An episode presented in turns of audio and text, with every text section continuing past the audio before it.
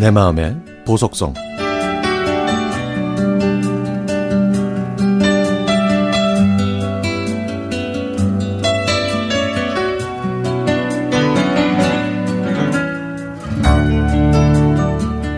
얼마 전 시장에서 햇밤을 사고 집으로 돌아오는 길에 20여 년 전의 추억이 떠올랐습니다. 그때 저희 두 딸은 6살 그리고 3살. 매일 아침 유치원 버스가 첫째 아이를 태우고 가면 제 또래의 다른 엄마들은 모여서 커피를 마시며 수다를 떨었습니다. 그렇게 봄이 가고 여름이 올 무렵 언제부턴가 4살배기 형신이가 둘째 딸 나은이와 놀겠다고 저희 집에 자주 놀러 왔습니다. 그런데 개구장이로 소문난 진우라는 아이가 셈이 났는지 가만히 있는 나은이를 이유도 없이 밀치고 넘어뜨려서 코피가 났습니다. 그런데도 진우 엄마는 애를 꾸중하지 않아서 저는 당분간 집에서만 놀게 했고 나은이도 진우가 무서워서인지 밖에 나가서 놀지도 않았죠.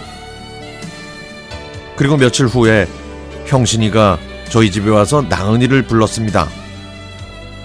나은아, 오빠가 지켜줄게. 나랑 나가서 놀자. 싫어. 안 나갈 거야. 진우가 떼찌한다고. 나은이의 이 말에 옆집에 사는 우람이가 이렇게 말했습니다.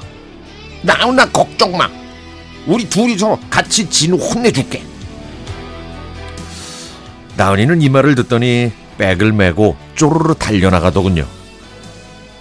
그렇게 3살 나은이는 4살 오빠 형신이와 우람이의 보호 아래 다시 예전처럼 3발 자전거와 싱싱이를 타면서 놀았습니다.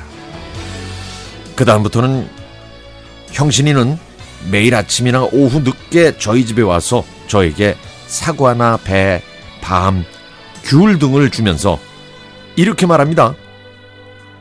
장모님, 이거 먹어요. 아빠가 사왔는데 아주 맛있어요. 저는 웃음을 꾹 참고 형신이한테 물어봤습니다.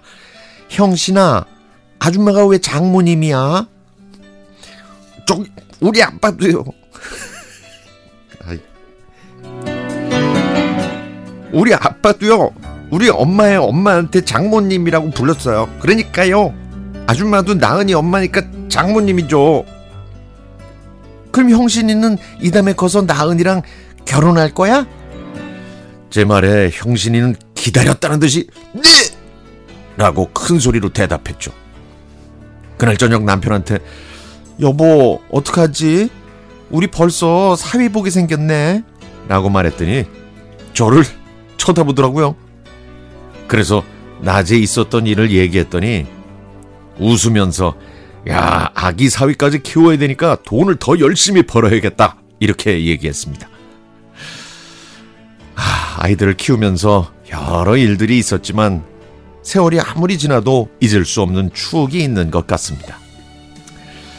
매일 과일을 주던 그 귀여운 아기 사위도 이제는 어엿한 사회인이 됐겠죠.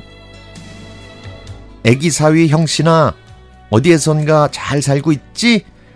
아줌마, 아니 장모도 잘 지내고 있어. 나은이도 예쁜 선생님이 됐고 너도 멋지게 잘 컸겠지? 보고 싶구나.